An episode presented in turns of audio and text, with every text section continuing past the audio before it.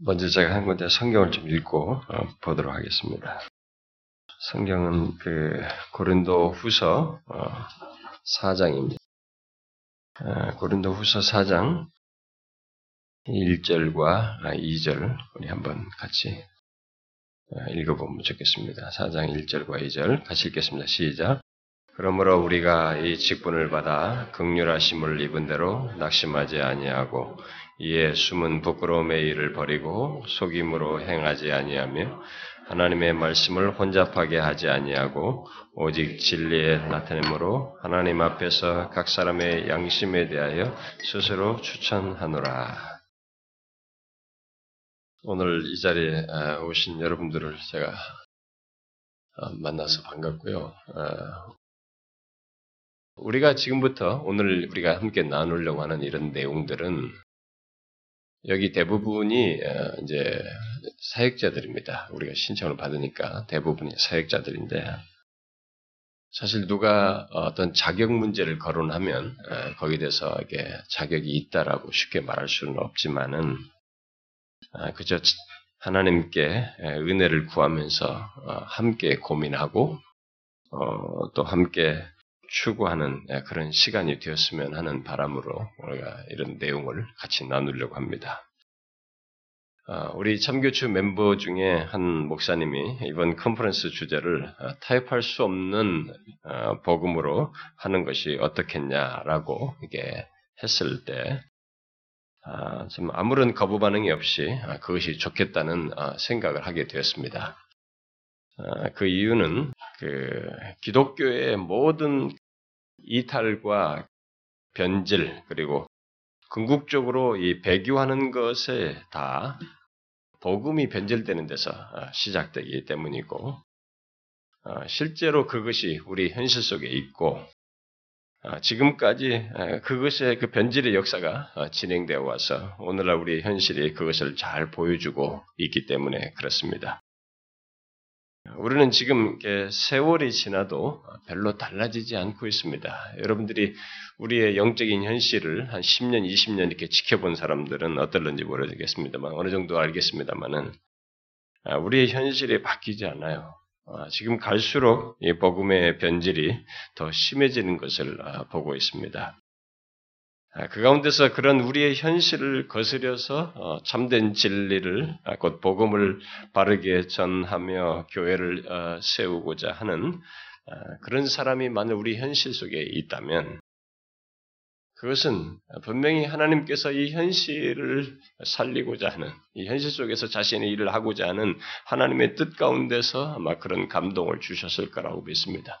저는 그런 사람들을 같이 격려하고 도전하고 사역하는 것이 이 시대에 절실하게 필요로 하다고 생각을 하고 있습니다.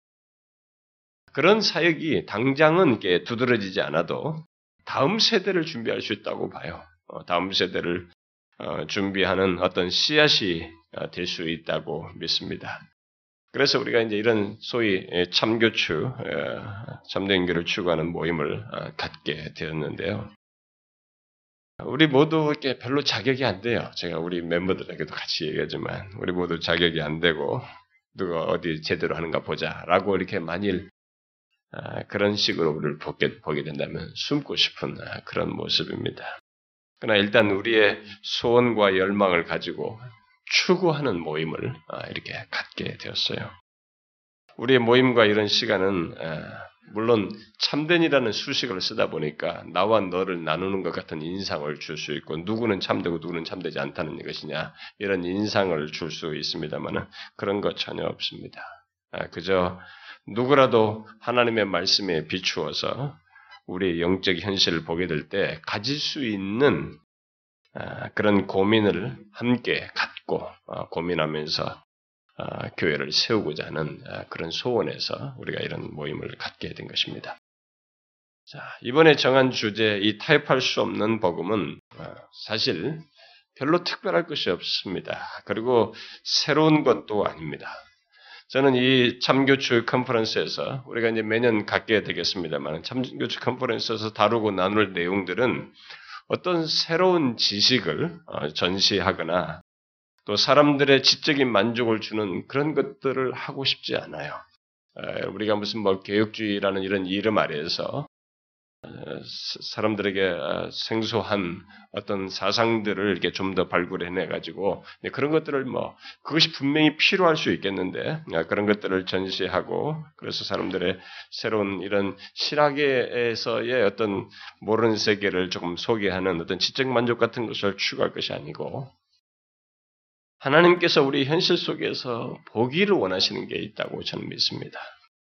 다시 말해서 오늘날 교회들이 갖고 추구해야 할 그런 것이 있다는 것이죠. 우리 목회자들이 갖고 추구해야 할 것이 또 있는 것입니다. 또 모든 신자들이 가져야 할 것들이 있어요. 그런 것들을 우리의 시각에서가 아니라 하나님이 원하시는 차원에서 곧 그의 말씀에 비추어서 같이 생각해보고 같이 행실로 나아가는데 자극이 되고 어, 계기가 되어서 실제로 그런 교회가 세워지고 그런 신자들의 삶이 사라지는 그런 모습을 아, 보기를 원하고 그런 차원에서 우리는 이런 컨퍼런스의 내용들을 함께 공유하고 나누었으면 좋겠습니다. 요즘 우리 한국교회 안에는 음, 나름 바른 것을 추구하는 다각적인 시도들이 여기저기서 특히 젊은 이들을 통해서 젊은 사역자들을 통해서 행해지고 있습니다. 아, 특히 아, 개혁교회에 대한 이 개혁주의에 대한 어떤 열망을 가지고 그들의 사상을 말하고 어, 함께 그런 것들을 이렇게 아, 공부하는 모임과 그룹들이 많이 일어나고 있습니다. 근데 그런 우리의 분위기 속에서 제기되는 것은 다 공통적으로 그런 얘기를 그런 것을 공부하는 사람들이 가지고 있는 생각은 뭐냐면 우리들이 너무 무지하다. 우리들의 현실들이 이런 개혁주의나 바른 것에 대해서 너무 알지 못한다라는 이런 보통 공통적인 얘기를 합니다. 그래서 바른 진리와 그것을 추구한 앞선 믿음의 선배들을 공부함으로써 도전을 받고 그래서 그런 글들과 사상들을 재발견해서 이렇게 음, 발표하고 가르치는 뭐 세미나도 갖고 이런 일들이 어, 또 함께 공부하는 모임들이 어, 현재 많이 있는 걸로 알고 있습니다. 네, 그런 현상은 우리의 영적 현실을 생각하게 돼서 상당히 고무적이라고 봐요. 아, 그리고 얼마든지 어, 추천할 만한 내용이라고 생각이 듭니다. 그러나 아, 지금 우리의 문제는 분명 바른 것에 대한 알매 부재가 있어요. 아, 그것은 반드시 극복돼야 된다고 생각이 됩니다. 그러나 사실 더 심각한 것이 있습니다. 그것은 아는 지식에 따라서 행하질 않아요. 이게 우리에게 진짜 안 되고 있습니다. 이게 어디로부터 기인됐는가 물고 싶을 정도로 안 되고 있어요. 신학교에서 또 탁월한 사람들의 이 책들을 통해서 바른 것을 알아도 그것을 교회 현실로 가지고 와서 특히 우리 목회자들의 이 목회 방법과 태도를 보게 되면 또 그리고 오늘날 신자들의 삶을 보게 되면 그런 것과 자기들이 바른 것을 아는 것과는 동떨어져 있어요. 다른 것을 보게 됩니다. 따라서 우리가 함께 고민할 사실은 새로운 지식의 유무보다 그것이 있고 없고보다 우리 현실을 직시하고 그에 따른 실천이에요. 하나님이 우리에게 이런 현실 속에서도 여전히 말씀하시고 원하시는 바를 실천하는 것입니다. 그런 차원에서 이 시간에 우리가 이제 함께 고민하고 하나님께 기도할 제목을 우리가 가질 뿐만 아니라 주님께서 부르실 때까지 아, 씨름할 내용을 저는 함께 공유하고 싶습니다. 저에게 허락된 이 두 번의 시간, 음, 이 오전과 오후 시간을 통해서 나누려고 하는 내용은 어, 먼저는 예, 복음의 타협과 아, 변질의 현실과 함께 그 역사를 어, 얘기를 하고 싶고요. 그 다음에는 그것들의 주된 내용들을 어, 세 가지를 말하고 싶고, 그리고 오후에 가서는 그 모든 것에 대한 대안으로서 그러면 우리는 어떻게 해야 하는가에 대해서 다루도록 하겠습니다. 아, 그런데 제가 이걸 준비하다 보니까 오전 내용을 최소화했음에도 불구하고 이 타협한 복음을 말하는 세 가지를 시간 관계상 아마 다 못할 수도 있을 것 같아요. 아, 그래서 만일 다 못하게 되면 제가 시간을 봐가면서 할 텐데요. 다 못하게 되면 세 번째 그 세 가지 중에 세 번째 내용을 제가 오후 시간에 이 얘기를 하고 거기에 대해서 어, 그러면 어떻게 할 것인가를 어, 덧붙이도록 하겠습니다. 어쨌든 오늘 다룰 이 내용들은 어, 이 자리에 오신 그 여러분 정도는 어, 충분히 인식하고 있을 내용들이겠습니다만은 제가 제기하는 것은 이것을 함께 고민하고 중요한 것은 구체적인 실천으로 가는 것입니다. 그런 것에 대한 마음의 부담을 함께 공유할 수 있으면 좋겠습니다. 자, 그럼 먼저 제가 한 가지 질문부터 어, 하고 싶습니다. 자, 여러분들은 어, 현재 우리들의 영적 현실이 어떻다고 봅니까?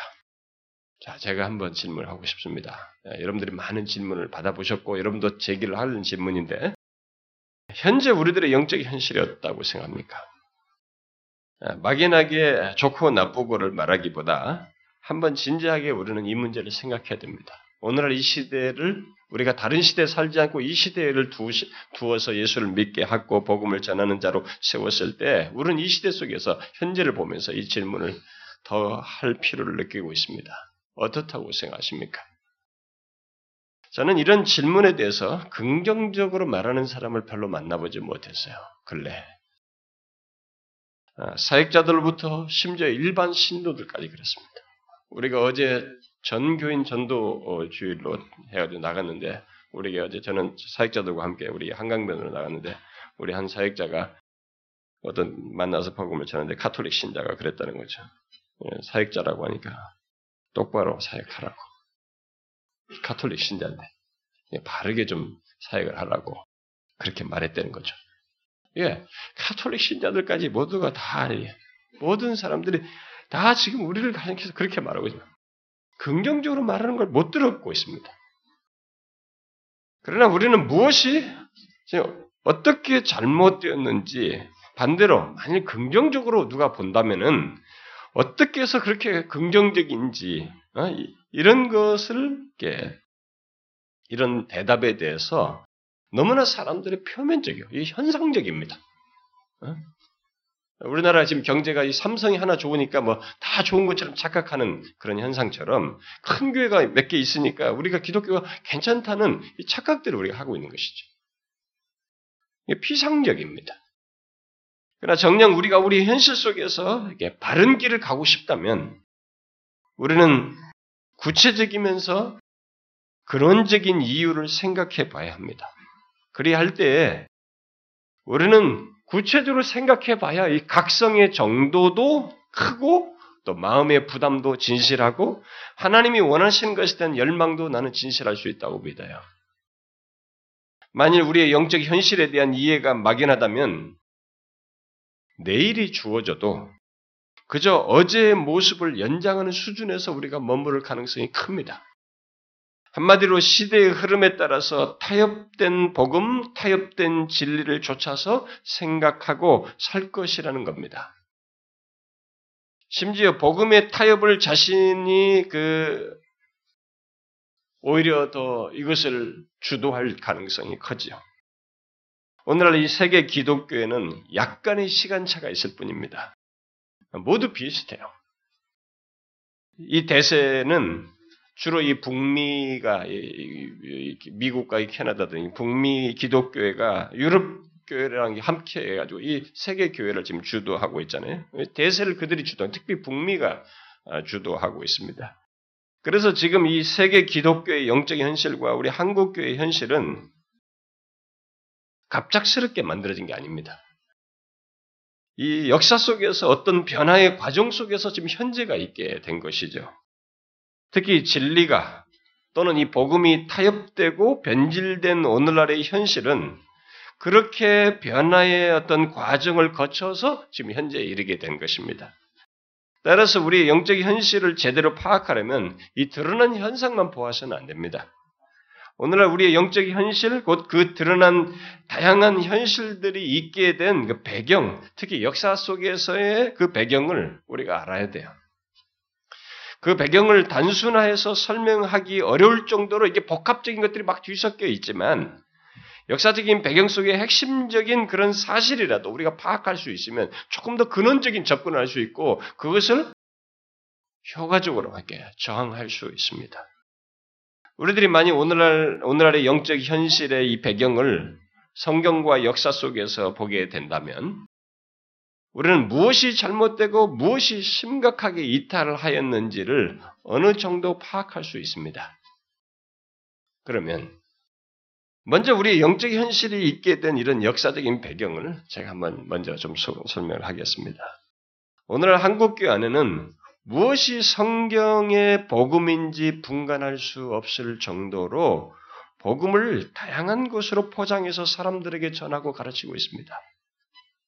그러니까 여러분이나 저나 예수 믿기 시작해서 딱 들어온 시점 자체가 이미 이것이 이렇게 섞여 있는 복음을 전하는 토양에 들어와 있기 때문에 그것에서 이렇게 분리하거나 구별해서 뭐가 성경이 말하는 복음인지를 명확하게 말하기가 어려운 그런 요소가 우리 토양 속에 벌써 만들어져 있어요. 그리고 어려서부터 그렇게 배웠기 때문에 심지어 목사가 돼서도 그것을 전하지 않으면 안 되는 것처럼 이렇게 흘러가고 있습니다. 그래서 이 다양한 표현들이 그렇게 복음을 다양하게 다양한 것으로 포장해서 사람들에게 전하다 보니까 오늘날 이 시대에 제기되는 거예요. 이런 그런 그런 것에 대한 다양한 표현들이 언급되고 있어요. 제가 인용하면 뭐 복음 앞에 치유의 복음이다. 값싼 복음이다. 심판 없는 복음이다. 부와 번성의 복음, 탐욕의 복음, 도덕주의 복음, 정적주의 복음, 행동주의 복음, 신비주의 복음 또는 미국제 복음, 또 바벨탑에 갇힌 복음, 그리스도 없는 복음, 일그러진 복음, 사라진 복음, 다른 복음. 뭐 이런 얘기가 책 제목과 주제로 다 나오고 있어요. 거론되고 있습니다. 여러분 재밌는 묘사들이잖아요. 우리는 지금 이렇게 스폰지에 물이 싹 조용히 들어오듯이 들어오기 때문에 어, 익숙하게 뭐든지 처음만 충격받지 자꾸 몇 번 들으면 그것에 대해 익숙해지듯이 이런 현실을 자꾸 듣다 보니까 우리가 여기에 지금 익숙해져 가고 있는데 사실 이것은 심각한 얘기를 지금 우리가 늘어놓고 있는 거거든요. 그런 묘사들이 다 시사하는 바가 뭡니까? 정상이 아니라는 것입니다. 오늘날 기독교가 근본과 중심에서부터 정상이 아니라는 것입니다. 그러면 우리가 다시 질문해 보겠습니다. 질문할게죠. 자, 여러분은 이런 표현들이 제기하는 우리의 현실을 지각하고 있습니까? 이제 이런 것에 대해서 이제 우리가 제기할 수 있는 질문입니다. 이런 표현들이 제기하는 우리의 현실을 지각하고 있느냐는 것. 또 지각한다면 얼마나 진지하게 지각하고 있냐는 것입니다.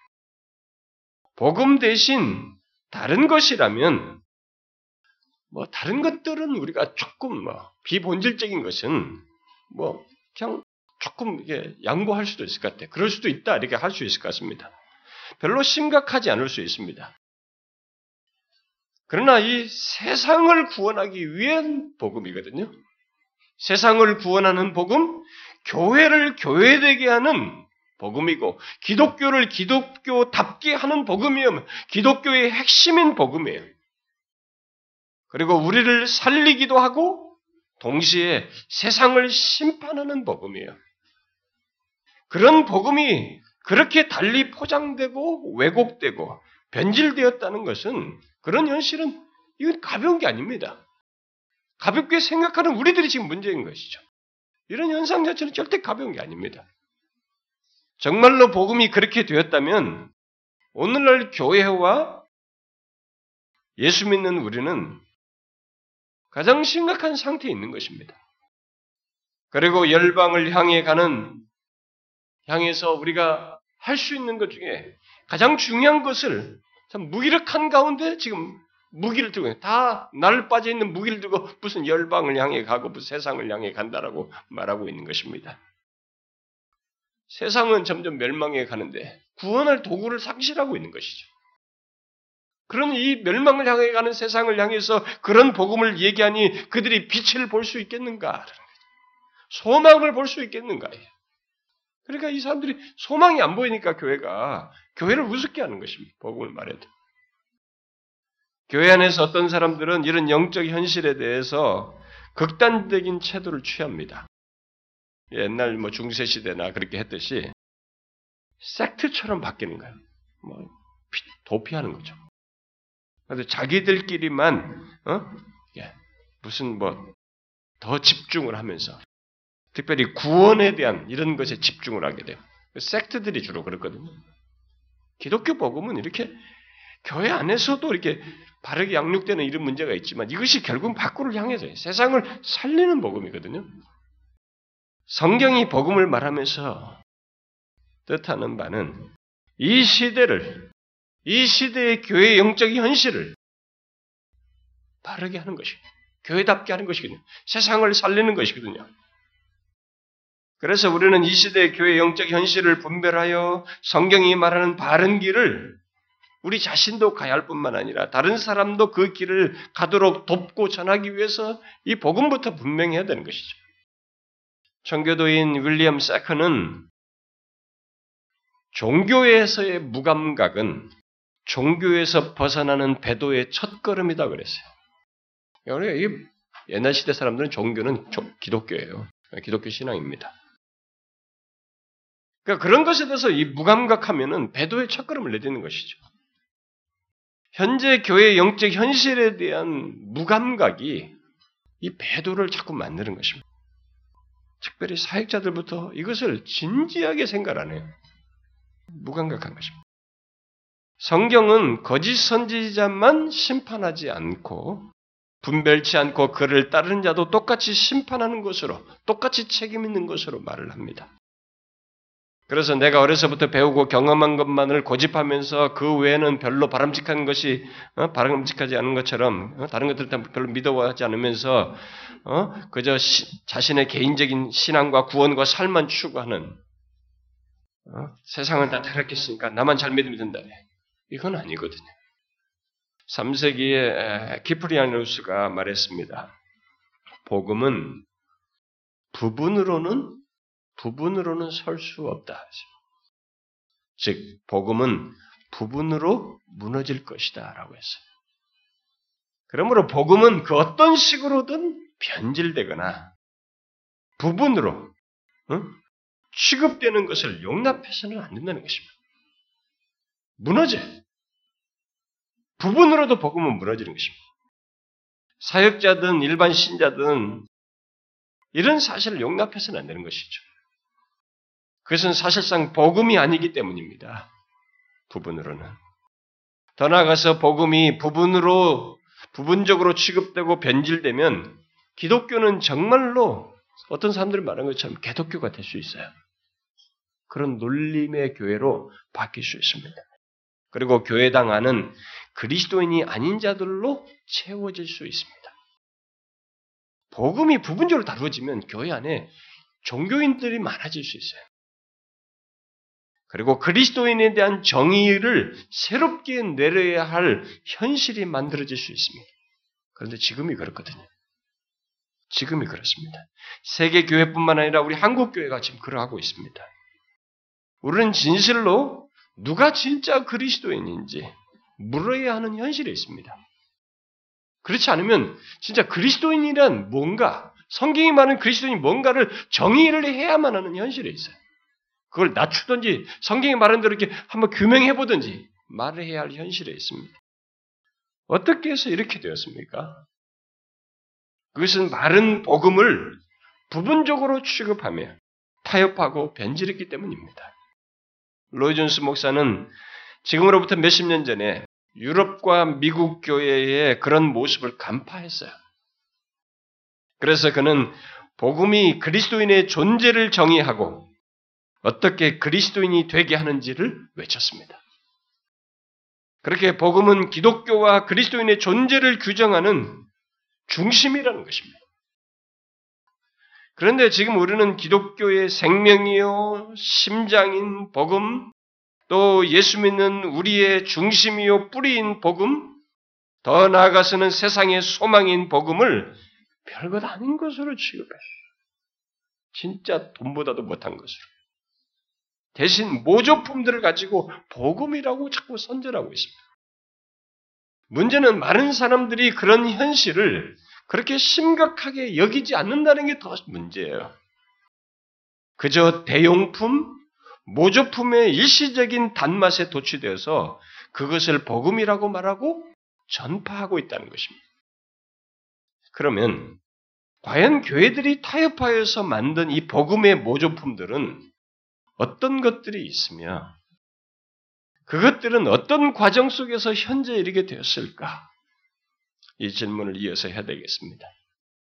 현재 기독교 안에는 앞에 인용한 여러 표현에 해당하는 다른 복음들을 아주 친근하게 붙들고 외치고 믿고 따르고 있습니다. 자, 여러분 한번 생각해 보십시오. 복음에 주로 우리들의 지금 현실 속에서 복음에 주로 어떤 것들이 덧입혀져 있고 복음을 대신하고 대신하여서 이렇게 전해지고 사람들이 따르고 있습니까? 오늘날 우리 뭐가 주로 복음에 주로 덧, 덧입혀져 있습니까? 여러분들은 최소한 세 가지를 현실 속에서 교인 속에서 볼 수 있을 겁니다.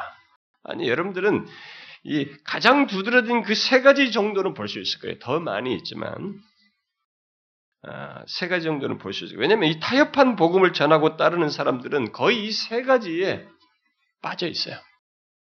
세 가지 중에 하나 이상의 매력을 느껴서 빠져 있습니다. 이게 무엇입니까? 먼저, 먼저 개괄적으로 얘기하면 먼저 이 정신과 육체의 치유를 복음으로 얘기하는 것이 오늘날의 그 복음으로 포장한 것이 오늘날 우리 현실이에요. 결국 이렇게 건강한 상태를 갖는 것이 이게 최고예요. 그, 그것을 건강을 복음으로 말하고 있는 것이죠. 두 번째는 가장 많은 사람들이 전하고 찾는 왜곡된 복음은 가짜 복음은 뭐냐면 부와 번성이죠. 또는 성공을 복음으로 포장하는 것입니다. 그리고 마지막 내용은 도덕 또는 삶을 복음으로 포장하는 것입니다. 이것은 일명 어, 세 번째 것은 도덕주의 또는 도덕적 자유주의로서 교리와 삶을 분리해서 삶을 중심으로 해서 그것을 기독교 복음으로 포장한 것입니다. 이것은 여러분들이 한번 이제 나중에 곰곰이 같이 생각을 해보면 좋겠습니다. 지금 굉장히 인기가 있거든요. 자, 제가 오늘날 이게 오늘 말하려는 이 세 가지는 지금도 여전히 두드러지게 오늘날 여전히 복음을 변질시켜서 대중적으로 크게 수용되고 전파되고 있는 굉장히 강력한 것입니다. 이것 외에도 더 말할 것들이 있겠습니다만 제가 이 시간은 이 세 가지만을 말하겠습니다. 너무나 매력적이어서 목회자들까지 완전히 발을 빼지를 못하고 수용하고 있어요.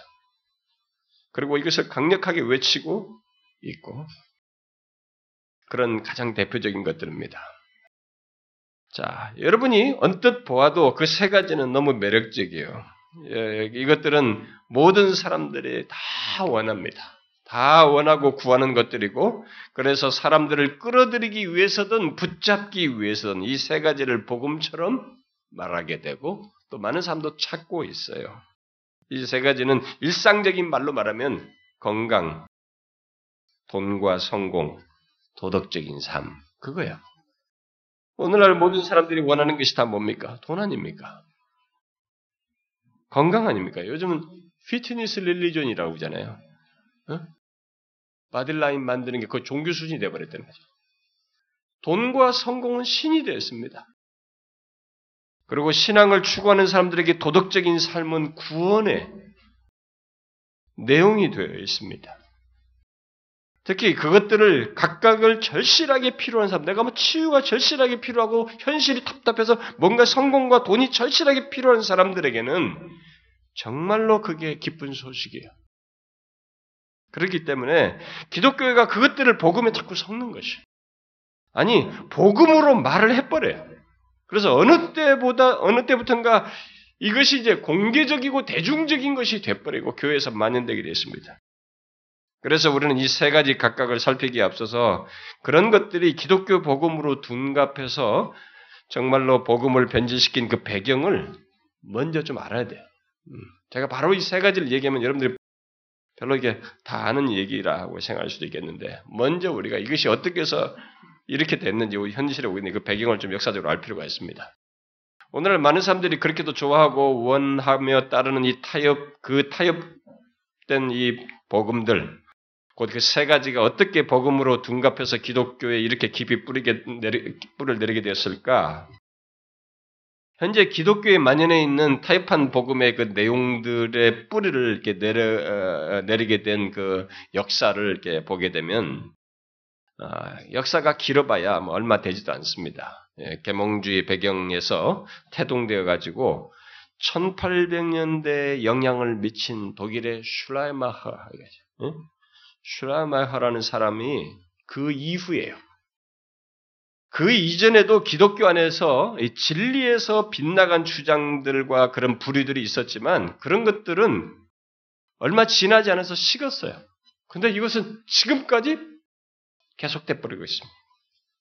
기독교 안에 계속 뿌리를 내려서 지금까지 이르러서 복음을 변질시키게 하는 것은 1800년대의 그 기독교 어, 기독교화돼서 기독교 안에 기독교에 그 영향을 미친 그 슈라마하라는 사람으로부터 시작됐다고 할 수가 있습니다.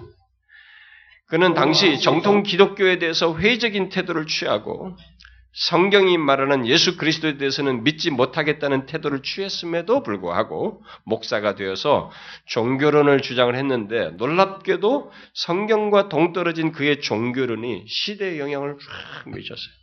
여러분 지금도 시대와 동떨어진 이런 신앙론과 기독교의 그런 것들이 영향을 미칠 수 있는 게 이 반발대에 의해서 더 영향력이 클 수 있는 건데 이때 당시도 현실에 대한 반발 속에서 그래가지고 그게 영향을 미쳤어요.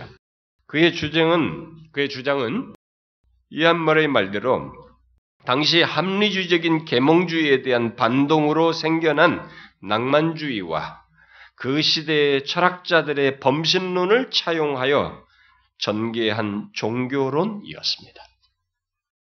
그 내용의 요지는 종교는 교리의 문제가 아니라 느낌, 직관, 경험의 문제라고 한 것입니다. 이런 주장은 소위 자유주의를 태동시켜서 여러 가지로 여러 이제 가지를 쳐가지고 가지를 쳐서 기도, 기독교 안으로 이렇게 발전해 왔습니다. 그런 주장 속에는 어, 뒤이어서 기독교 안에 그런 주장들이 이제 기, 뒤이어서 기독교 안에서 어, 나타나서 복음을 변질시킨 그 씨앗들이 어, 어, 있었습니다. 음, 그, 그, 과정 속에서 어떤 것이냐면은 아, 낭만주의에서 주장하는 직관적, 우리가 이제 낭만주의 하면은, 에, 여러분들이 합리주의에 대한 반동으로 이제 생겨나거든, 낭만주의가. 그래서 낭만주의 음악이라든 막 이런 거 있잖아요. 남녀의 감성과 직관과 이런 걸 중시하는. 그래서 낭만주의 음악이 막 꽃을 피우는 거지, 거기에 같이요. 근데 그게 이제 그 태동 속에서 나와 있는데, 이 반동 속에서 이 슐라마가 이런 것과 낭만주의가 다 전맥을 다 해버린 거죠. 그런데 이런 주장 속에서 이렇게 뿌리가 쫙 지금까지 영향을 미치는 뿌리 이게 씨앗들이 거기서 탁 심겨져요. 그러니까 낭만주의에서 주장하는 직관적 개인주의 또는 감정주의의 씨앗이 있어가지고 뒤이어서 나온 뉴에이지의 원조인 신지학이 신지학에서 추구하는 체험이나 실존주의에서 중시하는 주관성과 경험적 측면, 그리고 오늘날 교회들이 신비주의적인 체험을 추구하는 것의 씨앗이 거기에 있었어요. 슈라마하이가 주장하면서 이런 것을 태동시키 거기에 지금까지 이렇게 신지학이나 뭐 뉴에이지의 원조인 신지학이나 뭐 실존주의에서 말하는 주관성과 경험적 측면이나 뭐 오늘날 신비적인 체험을 오늘도 똑같이 신비주의가 유행하잖아요. 이런 것들이 뿌리가 거기 씨앗이 거기 있었습니다. 지금까지 계속 연결이 돼 있어요. 오늘날 유기운동과 소위 믿음 운동에 있어요. 오늘날 이게 믿음 운동이 있습니다. 제가 뒤에 가서 나중에 상세히 얘기해. 이 믿음 운동의 기저에 있는 신사상, new thought. 예, 우리가 신사상이라고 하고 신사상 철학이라고도 말하고 또 어떤 사람은 신사고라고도 말하고 하는데 이런 신사 다이 믿음 운동의 기저에 있는 것인데 이런 신사상까지 수용할 수 있는 씨앗이 거기에 있었어요. 슈라마하부터 그 뒤로부터 자유주의 그 거기 뿌리가 있었어요. 게다가 교리를 버리고 삶을 중시한 도덕적 자유주의와 이머징 처치 운동의 씨앗도 거기 있었습니다. 슈라마하로부터 이렇게. 그리고 내게 실용적 가치가 있는가를 중시한 그야말로 실용주의 씨앗도 거기 있었어요. 그야말로 현재 기독교 안에 살아남아서 계속 영향을 미치고 있는 것들, 곧 기독 기독교회가 본래 강조한 것들을 뒤섞어 수용할 수 있도록 한 그 유사품들을 기독교회 속에 들여오도록 포문을 연 대표적인 사람이 바로 슐라마흐야. 다시 정리해서 말하면 그는 직관과 체험을 중시함으로써 기독교 체험에 다른 체험들을 섞을 수 있는 길을 열었습니다. 그리고 기독교 신앙을 내면으로 향하도록 길을 텀으로써 심리학으로부터 시작해서 신지학, 뉴에이지와 실존주의뿐만 아니라 범신론적인 체험 추구를 할 수 있는 길을 내었고 기독교 내에 신정통주의를 태동시켰고 지금 기독교 안에 신사고, 신사상에 따른 믿음 운동과 번영 신학에까지 수용할 수 있는 길을 넣습니다. 이게 슐라마하고 전혀 상관없는 것처럼 보이죠? 어, 번영 신학 같은 게 뿌리가 거기 있어요. 다, 다 있습니다. 더욱이 신학적 자유주의를 태동시켜서 교례를 경시하고 교리와 삶을 분리시키는 현대 기독교 안에 도덕적 자유주의 또는 신자유주의 또는 이 또 그리고 이머징 처치, 이머전트 그룹의 이머전 그룹이 생겨나는 길도 일찍이 거기서 열어놨어요. 결국 치유와 신비주의적인 체험, 번영신학, 교리와 삶을 분리시키는 도덕적 자유주의 등이 교회 안에서 일어나도록 슈라마허가 길을 열어놨어요. 이렇게 다양한 것들을 이렇게 폼을 다 열어놔 버렸습니다. 그러나 그 모든 것은 우리 인간이 중심이 되어서 구하고 얻고 체험하고 어? 어, 뭐 선행을 하면서 만족할 수 있는 주관적이고 개인주의적인 신앙 신앙의 길을 어, 연 것이고 결국 복음의 변질과 타협의 길을 연 것입니다. 물론 그런 가운데서 성경이 말하는 기독교 곧 복음을 교회의 전부로 알고 타협하지 않고 순전한 복음을 전하는 그런 교회들이 계속 있어 왔습니다만 그 수는 이런 대세를 이렇게 대세 속에서 이렇게 소수가 돼버려요. 상대적으로요. 점점 이게 숫자가 적어지는 현상이 벌어진 것입니다. 어찌 보면 복음을 타협하지 않는 것은 바보 같고 능률과 효과가 나타나지 않는 기독교를 구하는 것이고 너무 답답하고 칙칙한 신앙생활을 하는 것처럼 보이기까지 했습니다. 실제로 많은 사람들이 그렇게 말했어요. 그러나 우리는 하나님의 계시된 말씀을 내가 중심이 되어서 판단하고 이용하며 말하는 기독교를 기독교라고 할 수 있는지, 또 나를 중심에 둔 채 복음을 복음을 다루는 것, 음? 거기에 또 복음을 타협하고 변질시킨 것들을 복음이라고 할 수 있는지 묻지 않을 수가 없는 것입니다. 그러면 이 질문에 대한 제가 지금 제기한 이런 질문에 대한 대답을 위해서 오늘날 교회를 뒤덮고 있는 이 세 가지 변질된 복음을 설명을 이런 역사적인 배경 속에서 하지 않을 수가 없습니다. 제가 시간만 많다면 이 변질의 과정을 충분히 살피고 싶습니다만은 제한된 시간이어서 최소한만 제가 언급을 하도록 하겠습니다. 제가 이 앞에 세 가지를 말했으면 치유와 번성 뭐 이, 이 얘기했는데요. 이게 사실상 같이 묶여서 주로 많이 써먹어요. 왜냐하면 두 가지가 너무 매력적이니까 아, 이 현대 이 그런 유사복음을 전하는 사람들이 이 두 가지를 같이 많이 섞어요. 그렇지만 제가 필요에 의해서 분리를 해서 다루도록 하겠습니다. 간단하게. 자, 먼저 오늘날 우리 현실 속에서 대세적으로 볼 수 있는 타협한 복음, 변질된 복음은 치유를 복음으로 말하는 것입니다. 한번 진지하게 생각해 보십시오.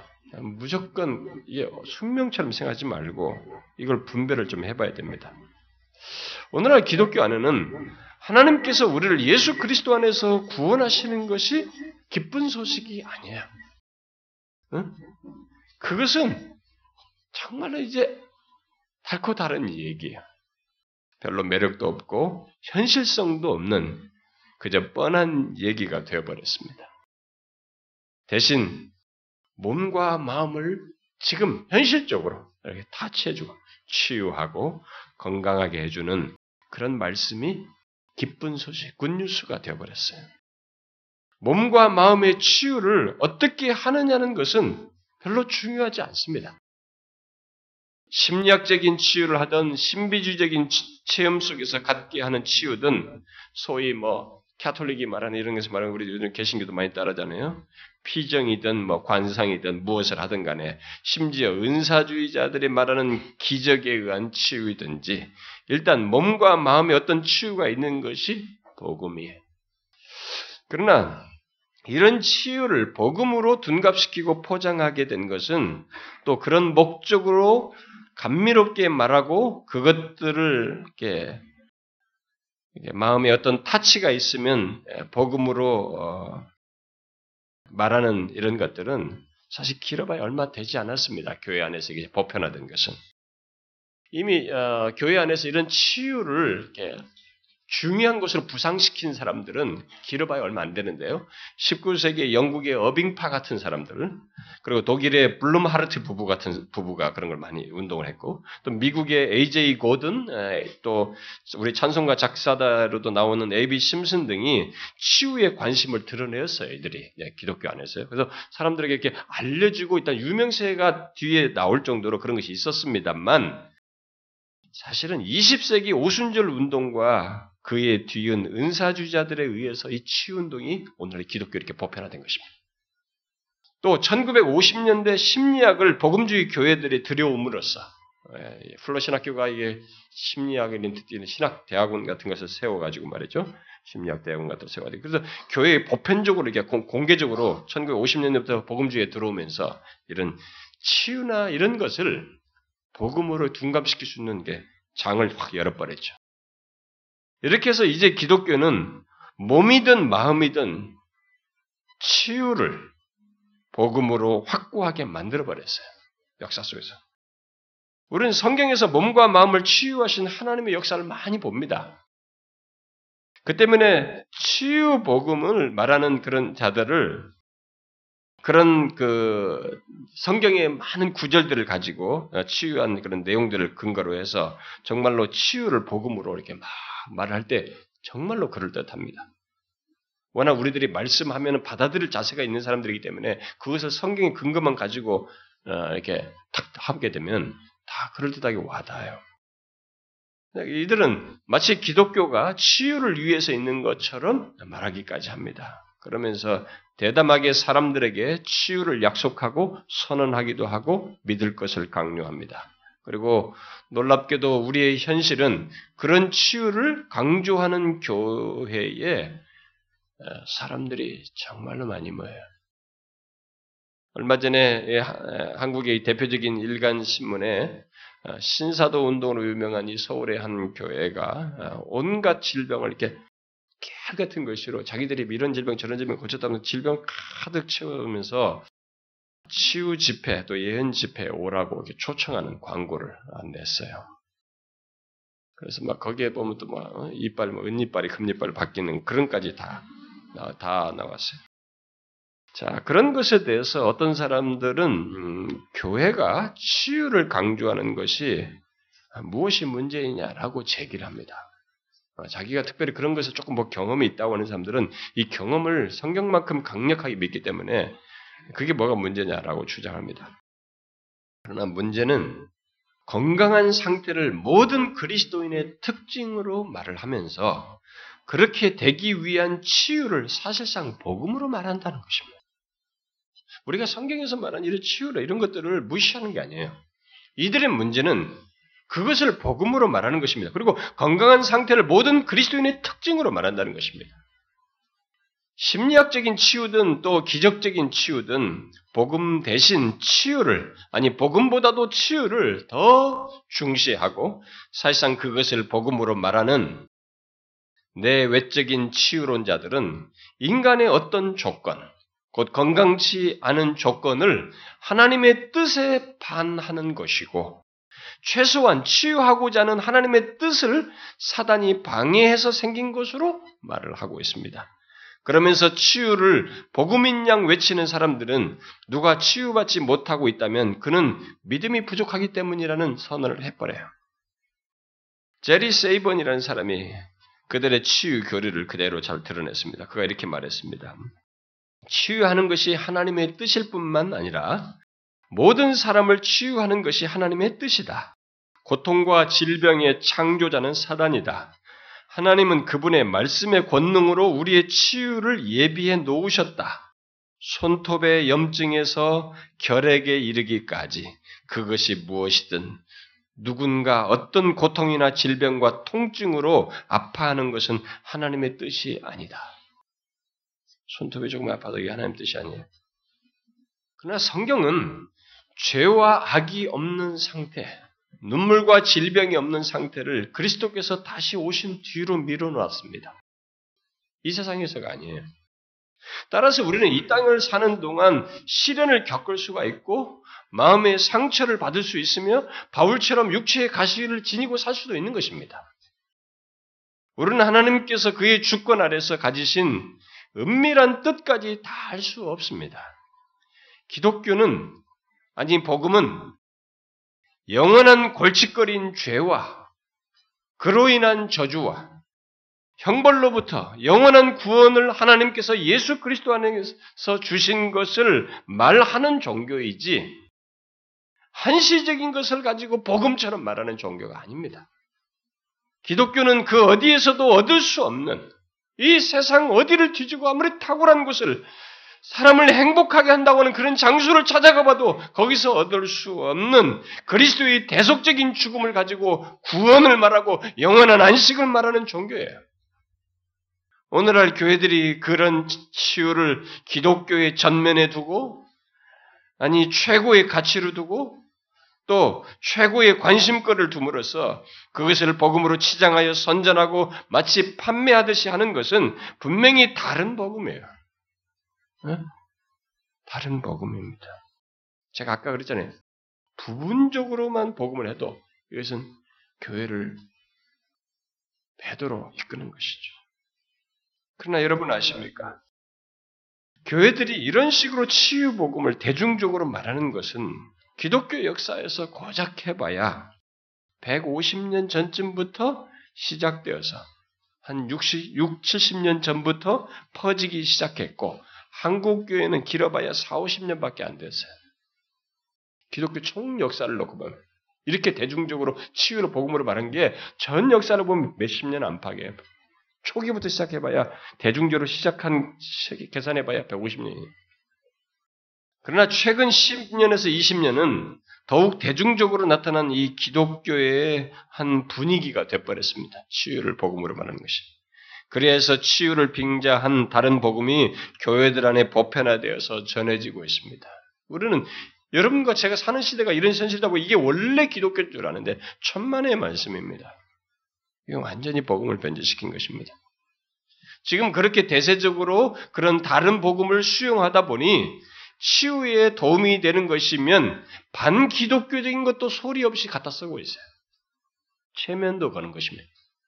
아니 왜 선명한 전인격 이지와 감정과 의지를 타치하셔서 그런 채널을 통해서 역사하시는 성령의 역사를 왜 이렇게 몽롱한 방법과 체면을 걸어서 하나님의 역사를 둔갑시킬 수 있냐 말이죠. 그런 것이 하나님의 이름으로 모인 예배당 안에서 벌어진다는 것 자체가 이것은 정말로 재앙스러운 것입니다.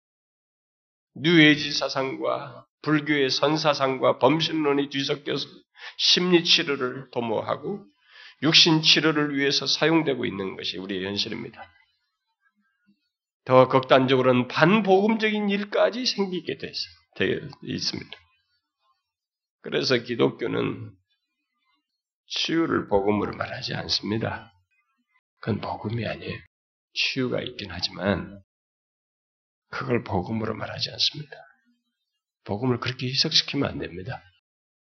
그러면 기독교가 생명력을 잃게 되는 것이죠. 그 다음 두 번째로 오늘날 교회 안에 만연해 있는 타협한 복음이요. 결국 다른 복음은 부와 번성으로 포장된 복음입니다. 아마 이 대중적으로 가장 보편화되고 수용되고 있는 변질된 복음, 아, 그리고 가장 인기 있는 가짜 복음을 말하라고 하면은 바로 이것이라고 생각이 됩니다.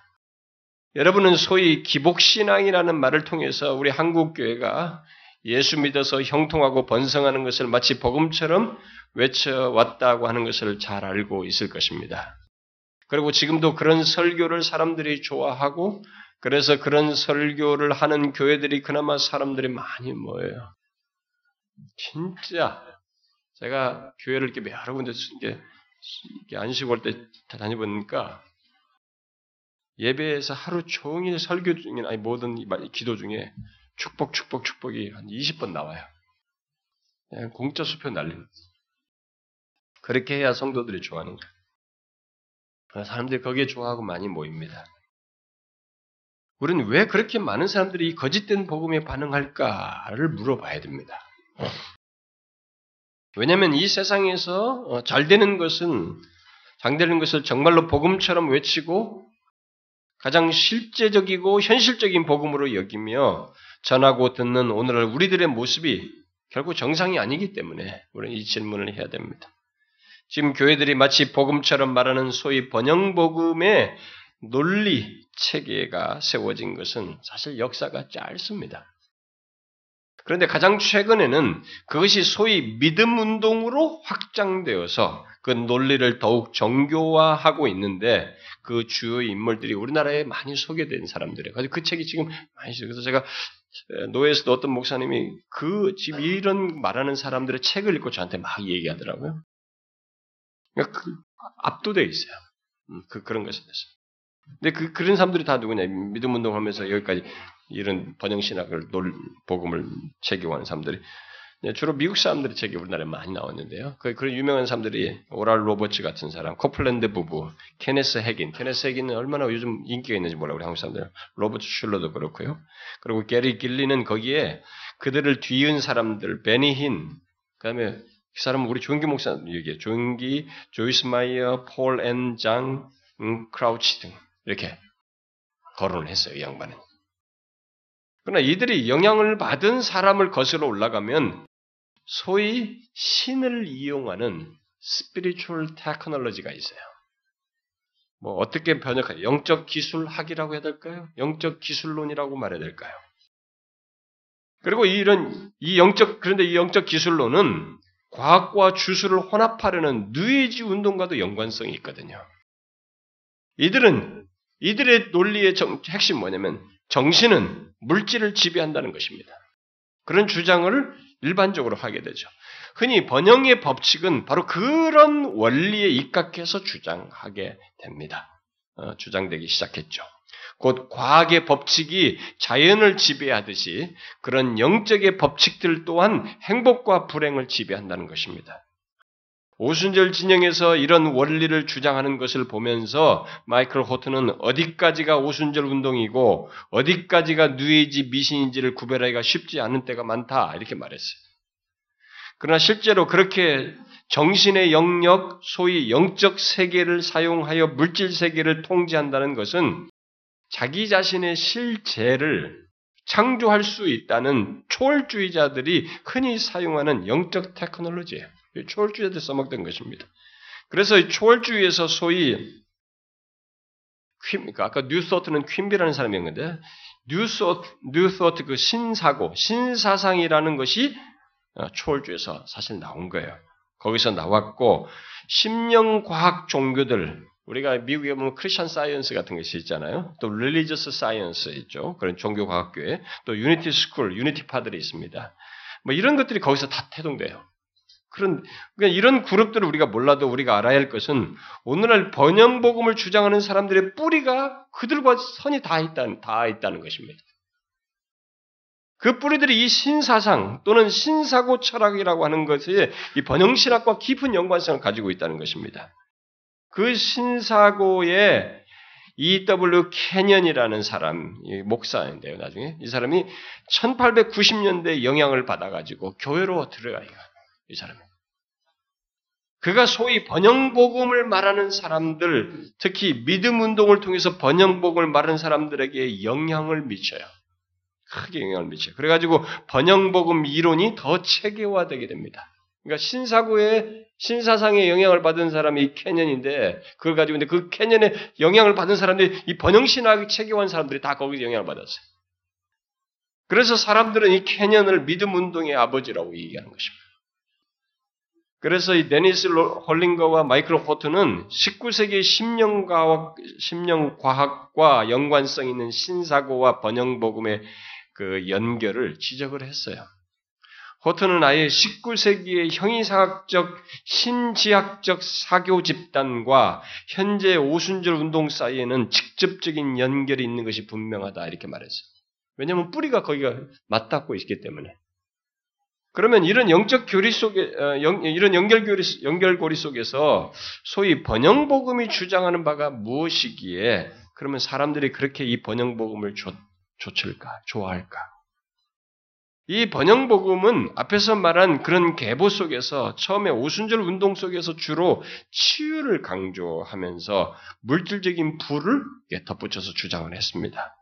그러다가 그런 오순절 운동에서 1950년대 은사주의 운동으로 전환할 때 케네스 핵인을 대표로 한 믿음 운동 교사들이 부와 건강의 복음을 더욱 두드러지게 강조하기 시작했어요. 그리고 거기에 오랄 로버츠 같은 사람이 함께 했습니다. 오랄 로버츠는 우리나라의 종기 목사보다도 앞서서 1947년도에 요한 3서 1장 2절 알죠, 여러분? 뭐 삼박자 뭘로 얘기하는 요한 3서 1장 2절을 자신의 사역의 기초로 삼고 그 구절에서 잘 되는 것을 물질적인 번성으로 해석해서 강조하기 시작했습니다. 그래서 우리나라의 종교 목사님이 그 어, 번영 신학의 뿌리를 찾아가 보면 이 오랄 로버츠가 있고 로버트 슐러가 있어요. 그리고 케네스 하겐이 있는 것을 볼 수 있습니다. 제가 미국의 이들을 언급하는 이유는 이들의 번영 복음이 그대로 우리나라에 들어와서 많은 목회자들이 그들의 논리 체계를 따라서 그대로 주장하고 있기 때문에 그렇습니다. 한국교회 성도들 사이에서 요즘 씨앗 믿음이라는 이런 말을 하는데요. 음, 씨앗 믿음이라는 개념이 유포돼서 추구, 추구되는데 그것은 오랄 로버츠가 이미 1970년대 만든 개념이어요. 씨앗 믿음이란 그들의 주장에 따르면 구약의 11조는 하나님께 빚지고 있어서 드리는 것인데 그것이 신약에 와서 축복을 기대하며 드리는 것으로 대체됐다고 하며 마치 씨앗을 심듯이 축복을 기대하며 물질을 바치면 풍성한 축복을 받는다는 것입니다. 그래서 항상 뭘 할 때 씨앗을 심는다는 마음으로 주, 뭘 하는 거예요. 도와도 그렇고 뭐 헌금을 해도 그렇고 씨앗을 심는 것. 그런데 번영복음은 그 이런 것이 우리가 많이 이제 우리나라 성도들이 입에서 다 오르내리고 목사도 다 얘기 전파하거든요. 어디서 뿌리가 있는지도 모르고 성경을 갖다 쓰니까 사람들은 그대로 받아들이고 성도들은 열심히 씨앗 믿음을 하는 거예요. 그런데 이 번영복음은 이 오랄 로버츠보다 믿음운동 교사들에 의해서 더 체계화되어서 확장되었습니다. 최근에 우리나라에 그들의 책이 많이 번역되어서 많은 목회들이 사용하고 있는데 어떤 사람은 이들이 말하는 믿음이 성경이 말하는 믿음이 아니기에 신념으로 해야 된다라고 말하기도 해요. 그러나 그들이 일단 faith를 쓴단 말이에요. 그러니까 이 그런 믿음 그래서 페이스라는 믿음을 써서 성경이 말하는 믿음을 말한다기보다는 보다 자기들이 나름대로 그런 주장하지만 그 단어를 쓰고 있기 때문에 일단 믿음 운동이라고 말을 하는 것은 괜찮을 것 같습니다. 또 그들은 믿음 운동 또는 믿음의 말씀 운동이라고 말하기도 합니다. 어쨌든 이들은 그리스도인은 참된 헌신과 기도와 믿음의 결과가 어떤 식으로 나타나냐면 재정적인 번영으로 가져온다는 것입니다. 그러면 헌신과 기도와 복음이 하나님과 관련돼 있어야 되는데 하나님이 기뻐하시는 것과 그분의 영광과 관련돼 있어야 되는데 이게 자기가 얻는 재정적인 번영과 가, 가져온다는 것으로 주장을 하는 것입니다. 그러면서 그들은 번영을 모든 영역에서 성공적으로 번창하는 상태로 말을 합니다. 곧 영적으로 강하고 육체적으로 건강하고 정신적으로 총명한 상태를 말을 합니다. 그런데 그런 번영은 그것을 기대할 만큼 큰 믿음을 가진 사람이 하나님께 받는다는 것입니다. 그 근거로 아브라함과 맺은 언약과 함께 그리스도가 가난을 포함해서 율법의 저주를 이미 처리한 것을 근거로 사용해서 말을 하면서 성공의 법칙은 오늘날 보편적이고 우주적인 법칙이다. 이렇게 주장을 합니다. 케네스 하기는 이렇게 말합니다. 하나님은 확실한 번영의 법칙을 가지고 계신다. 당신이 그 법칙에 접촉만 하기만 하면 그 법칙은 당신이 어떤 사람인 것과 상관없이 작동할 것이다. 이렇게 말했어요. 그러면서 이들은 그런 법칙을 사용하는 믿음을 발휘할 것을 강조합니다. 기독교가 언제 믿음이 이렇게 시스템화되고 기계적화됐는지 모르겠어요. 그래서 누가 만일 번영을 누리지 못한다면 왜 번영을 못하느냐? 그것은 다 자기 잘못이라는 거지. 그걸 잘 안 써서 그렇다는 것이죠. 또 이들은 그 믿음을 말로 선포하는 것, 긍정적으로 말하는 것을 크게 강조합니다. 곧 믿음의 말로 하나님의 공급과 약속을 주장하면 하나님의 채워주심을 경험할 수 있다는 것입니다. 그들은 마가복음 11장에 누구든지 산대로 들려 바다에 던지라 하며 그 말하는 할 때 말하는, 것이 이루어질 것을 믿고 의심하지 아니하면 그대로 되리라고 한 그 성경 구절을 가지고 말하는 바가 이루어진다 했죠. 그래서 무엇이든 말하고 요구하라라고 하는 주장을 합니다. 따라서 이들에게 있어서 말은 굉장히 중요합니다. 여러분 오늘 한국 교회에 이 말의 중요성을 강조하는 게 우리가 혀를 조심하고 뭐 이렇게 말을 이런 것은 긍정적인 말이야 어떤 긍정적인 마음과 믿음에 의해서 하나님을 신뢰하는 가운데서 하는 말로서 그런 말을 쓸 수가 있는데 그 말을 말고 굉장히 말의 중요성을 강조하는 이런 현상에 대해서 주목할 필요가 있습니다. 이들이 지금 말을 굉장히 중요시해요. 그들은 우리들이 말하는 것을 내가 말한 그거죠. 말한 것을 가질 수 있고 우리의 말이 우리의 지위를 결정해 준다는 것입니다. 심지어 우리가 하나님과 더불어 우리의 미래를 선택할 수 있다는 것입니다. 말로서. 아예 믿음 운동의 리더인 케네스 헤기는 예수님께서 자신에게 나타나셔서 다음과 같은 말씀을 하셨다고 주장을 합니다. 그러면서 먼저 하나님께서 그에게 예수님께서 그에게 1, 2, 3, 4를 적으라고 했다는 거예요. 그리고 어느 누구라도 어디서라도 이 네 가지 네 단계로 된 절차를 따르고 원리를 작동하도록 하면 원하는 것을 항상 나 또는 하나님 아버지로부터 받게 될 것이다라고 말했다고 하는 것입니다. 그러면서 하나님께서 그 공식으로 첫 번째 말하라, 두 번째 행하라, 세 번째 받으라, 네 번째 증거하라라고 말했다는 것입니다. 이런 이제 이런 것을 하나님의 계시를 받았다면서 이런 걸 가지고 번영 복음을 체계하는데 이것을 코플랜드는 먼저 갖고 싶은 것을 보거나 구상화하는 거죠. 보거나 심상을 만들고 이렇게 막 마음으로 그리는 거죠. 그리고 그것을 성경에 입각해서 주장을 하고 마지막으로 믿음의 말을 하면 현실이 된다는 거예요. 이리하여서 이들은 말의 신적 능력, 말의 권세를 주장합니다. 그러나 이들은 하나님의 뜻이라면 이런 말을 하면 안 돼요. 하나님의 뜻이라면 이렇게 해라. 이런 말을 하면 안 되는 것입니다. 하나님의 뜻이라면이라는 말은 불신앙이라는 거죠.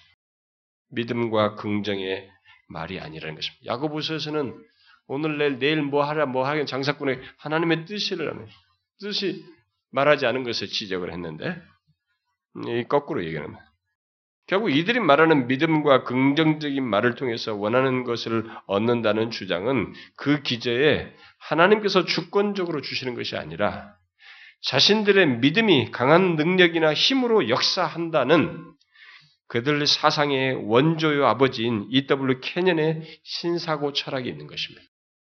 신사상이죠. 이들의 연결고리에 대해서 맥코넬은 다음과 같이 말했어요. 형이상학적 이교와 캐년의 연관성 때문에 현대 믿음 운동은 성경적이지도 정통도 아닌 교리들을 가르치게 되었다. 이교의 뿌리를 두고 있기 때문에 이 운동의 신학적 열매도 마찬가지로 이교적이다. 결국 성경에서 성경 어, 성경에서 성경에 나온 것이 아닌 얘기를 이들이 주장하는 것입니다. 오히려 신사고 철학 그야말로 이교의 뿌리를 두고 있는 것입니다. 여러분 우리가 번영 신학을 주장하는 것이 이 뿌리가 어디 있는지 알아야 됩니다. 그냥 우리가 잘 먹고 사서 좋은 얘기 해주는 것이 아니에요. 그런 신학 체계 자체가 뿌리가 이교에 있어요. 그럼에도 많은 목회자들이 성경을 사용하며 하나님을 운운하는 가운데 말하는 번영 복음을 그 어떤 가책도 없이 두려움도 거부감도 없이 말하며 그로 인한 사람들의 좋은 반응을 성령의 역사로 자꾸 주장을 해요. 그러니까 그것을 사람들이 좋아하니까 이게 성령의 역사라고 생각하는 겁니다. 큰일 날 얘기입니다. 성령의 역사 아니에요. 인간의 이기만 충족해도 사람은 가만히 있는 것처럼 좋아하고 감동받을 수 있는 것입니다. 여러분 음악 들으면서 눈물 흘리지 않습니까? 어? 연속곡 보면서도 눈물 흘리지 않습니까? 얼마든지 우리가 그런 것을 터치함으로써 눈물을 흘릴 수 있는 것입니다. 그것을 하나님의 축복으로 말하는 것은 자아도취에 빠지는 것입니다. 우리는 이 근원을 알아야 합니다. 게리 길리는 믿음 운동의 주장이 바로 이 미국에서 초 베스트셀러가 되고 우리나라에서도 베스트셀러가 됐던 책이죠. The Secret이라고 하는 책의 중심에 있는 끌어당김의 법칙. 곧 똑같이 신사고 철학에 기초한 끌어당김의 법칙과 맥을 같이 한다고 주장을 합니다. 더 시크릿에서 말하는 끌어당김의 법칙이란 간단히 말하면 내가 좋아하는 것을 생각함으로써 끌어들일 수 있다는 것입니다. 끌어올 수 있다는 거예요. 오늘날 이 번영복음을 가장 크게 꽃피운 믿음 운동이 말하는 번영복음은 이렇게 세상 사람들이 이용하는 신사고 철학, 끌어당김의 법칙, 그런 이교 사상에 뿔을 두고 있어요. 그것과 맥을 같이 하고 있습니다. 그러므로 번영복음은 완전히 다른 복음이에요. 우리는 빨리 깨어나야 됩니다.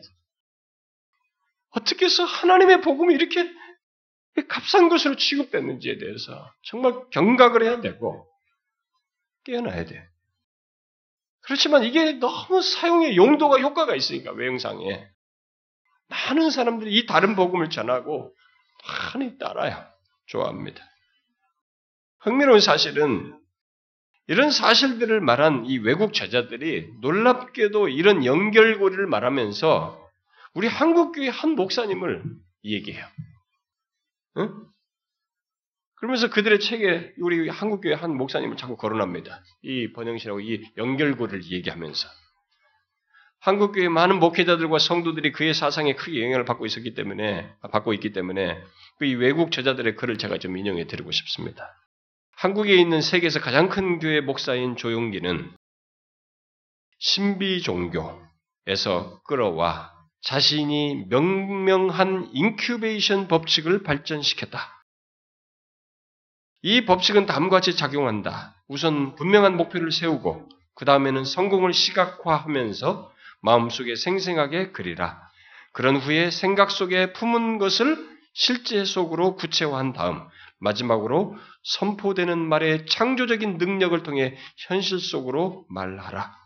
만약 긍정적인 믿음의 고백이 좋은 결과를 내준다면 부정적인 고백은 사실상 기대에 어긋나는 결과를 낳게 할 수 있다. 그래서 조용기는 믿음은 우리가 말로써 심는 씨다고 하며 악한 사차원에서 권능이 있다고 아, 악한 사차, 사차원에는 권능이 있다라고 말한다. 이 신사고의 철학의 뿌리를 종교 목사도 똑같이 있다는 거예요. 이 외국 저자들이 있지. 왜냐면 책이 다 영어로 번역됐기 때문에 읽고 지금 그렇게 얘기하는 것입니다. 같은 맥락에서 행크 헤네그래프는 그의 책에서 조영기 목사의 4차원 영성, 영성 세계를 라는 그 책을 거론하면 그 영어로 번역됐거든요. 그 책에서 4차원의 능력이라는 이름 아래 믿음 운동 교사인 코플랜드, 코플랜드가 주장하는 밀교적인 교훈과 같은 믿음 공식을 교조화하고 있다라고 주장했어요. 그러니까 종교 목사님 쓴이 4차원의 능력, 영적 세계라는 이 책이 이런 밀교적인, 이 코플랜드가 주장하는 그 밀교적인 그런 믿음 공식 갖다 쓰고, 쓰고 있다는 것입니다. 그리고 마이클 호튼도 이렇게 얘기했어요. 오순절 계통의 초대형 교회 어떤 목사라고 말을 하면서, 이제 그게 이제 한 교회 조영기 목사님 얘기하는 겁니다. 그렇게 한 뒤에 그가 어떻게 한 그리스도인이 자기 자신의 실제를 창조할 수 있는지를 다음과 같이 설명한다 라고 하면서 그의 책 4차원의 세계를 인용하면서 그의 사상의 문제를 이렇게 지적합니다. 하나님께서 이제 그 책에서 인용한 겁니다. 하나님께서 제 마음에 이렇게 말씀하셨습니다. 아들아, 4차원은 3차원을 포함하며 3차원을 통제하느니라. 우리가 그 잠재의식을 이끌어낼 수 있는 유일한 방법은 우리의 상상력을 사용하는 것입니다. 비전을 가지고 꿈을 가짐으로써 여러분은 여러분의 미래를 키울 수 있으며 그 결과를 얻어낼 수 있는 것입니다. 라고 말한 것을 인용한 뒤에 헌트는 이것은 스필버그나 루카스가 감독한 영화 같은 소리이다. 하이테크 용어와 개념이 뒤틀리고 원시적이고 미신적인 주술 종교가 만난 것이다. 이리하여 하나님은 신자들의 간구에 매이게 되었다. 라고 하셨습니다. 그러고 나서 조기 목사의 말을 덧붙입니다. 여러분이 여러분의 입으로 예수님의 임재를 만들어낼 수 있습니다. 예수님은 여러분의 입술과 말에 매여 있습니다. 저는 조기 목사님 이런 얘기 한 줄 몰랐어요. 외국 사람의 말을 통해서 알게 됐습니다. 예수님이 우리 입술과 말에 매여 있다는 거예요. 오늘날 교회 안에 얼마나 많은 사람들이 이런 가르침을 따르고 있는지 몰라요. 그리고 이것의 효과를 보고 있는지 모릅니다. 그러나 이런 주장에 대해서 호트는 뉴에이지 초월주의와 오순절파가 조화를 모색하여서 만든 것이라고 주장을 합니다. 우리 한국교회에 지대한 영향을 미치고 있고, 아, 그리고 지금도 세계에 가는 곳마다 이 사차원의 영상을 말하고 있는데, 그것의 뿌리가 이 신사고 철학에 있고, 거기에 영향을 받은 사람들에게 재영향받아서 주장하고 있다는 사실을 알게 됩니다. 결국 그의 번영복음은 예, 출처가 이교라고 이들이 주장을 하고 있습니다. 쉽게 말해서 신사고에 뿔을 든 번영복음은 외국의 케네스기나 이런 사람들과 똑같다는 것입니다. 성경이 말하는 복음은 우리의 꿈과 생각으로 내가 원하는 것을 가져오는 게 아닙니다. 여러분 그렇지 않습니까? 하나님께서 우리를 위해서 생명을 내어 주심으로써 죄와 사망에서 구원하시는 그 사실을 말하는 것이 복음인데 그 위에서 우리를 변함없이 위하심으로써 구원을 이루시는 것인데 우리는 이런 값싼 논리를 가지고 복음을 대치하고 있는 것입니다. 그래서 복음의 중심은 내가 원하는 것을 얻고 못 얻고가 아닌 것이거든요. 근데 이들은 이 번역복음 그래요. 복음의 중심을 내가 원하는 것을 얻고 못 얻고로 지금 다루고 있는데 여러분 성경에 돌아 보십시오. 성경의 복음이 중심이 뭡니까? 내가 원하는 것을 얻고 못 얻고의 문제입니까? 아닙니다. 하나님께서 그리스도 안에서 우리를 위해서 이루신 것을 말하잖아요. 예수 그리스도 그분이 중심에 계시지 않습니까? 그리고 그보다 더한 것이 무엇이 있어요? 한번 생각해 보십시오. 그보다 더한 것이 어디 있습니까? 없습니다, 여러분. 그런데 이 복음을 이렇게 값싼 걸 딱 둔갑시켜 놓고 효과를 보니까 여기에 함몰되는 거예요, 사람들이. 이건 기독교 복음이 아닙니다. 저는 여러분과 제가 이런 얘기를 하는 것에 대해서 단순하게 뭔가 비판하자는 게 아닙니다.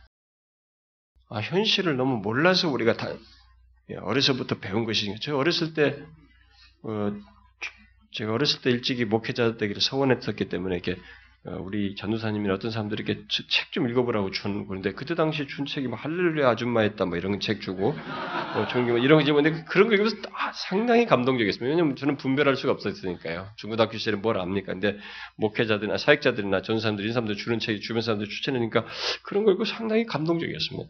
그리고 막 그게 야 이렇게 해서 놀랍게 기적도 일어나고 많은 역사를 하는 사람들이 막 했구나. 이게 앞으로 목회자면 나도 저렇게 되느냐 그런 식으로 생각을 했어요.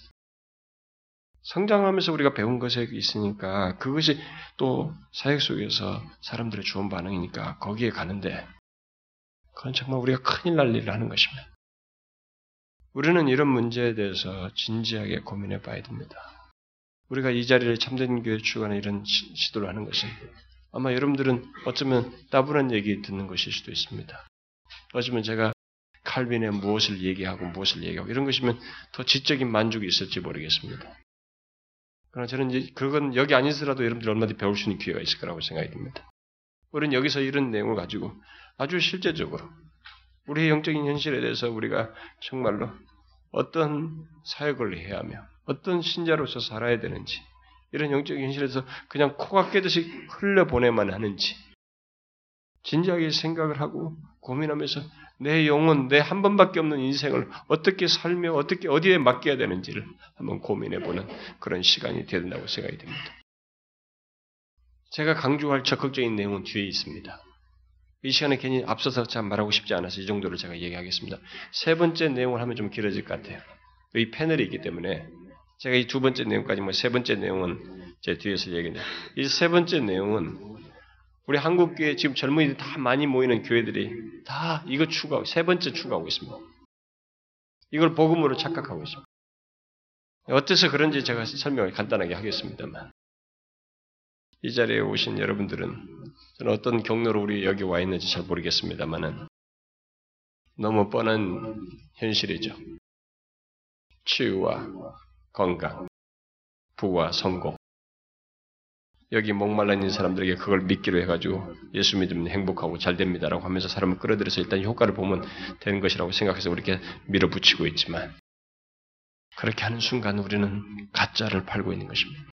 진짜를 전하라고 했는데 일단 하나님을 속이는 행동을 우리가 하는 것이죠.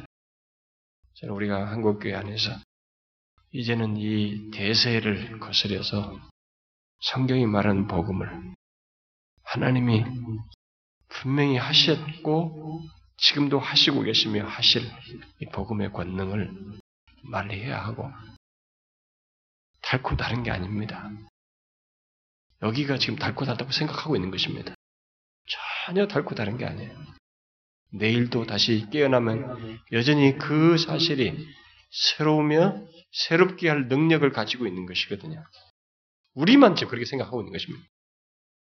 복음을 닳고 다른 것이라고 생각하거든 기독교를 떠나야 돼. 사역을 그만둬야 됩니다. 자격이 없습니다. 이런 값싼 것에 도취돼서 성경이 말한 복음을 못 보는 이런 어리석은 자가 되서는 안 됩니다. 우리는 그것을 외치는 사람이 되어야 되고 그걸 드러내는 신자가 된다고 믿습니다. 세 번째 것은 제가 오해하도록 하겠습니다. 제가 먼저 잠깐 기도하고 패널을 하도록 하겠습니다. 하나님 아버지 감사합니다. 이 시간에 우리에게 이런 기회를 주셔서 감사합니다. 우리가 하나님 살아가는 이 시대를 아, 참 어떻게 이해해서 가장 정상적인 모습으로 설 수 있는지, 그리고 주님이 기뻐할 길을 갈 수 있는지, 주님, 저희들에게 진지하게 알게 해주시고, 정말 제대로 알고, 하나님이 원하시는 길을 가는 사역자요, 신자가 되게 하여 주시옵소서.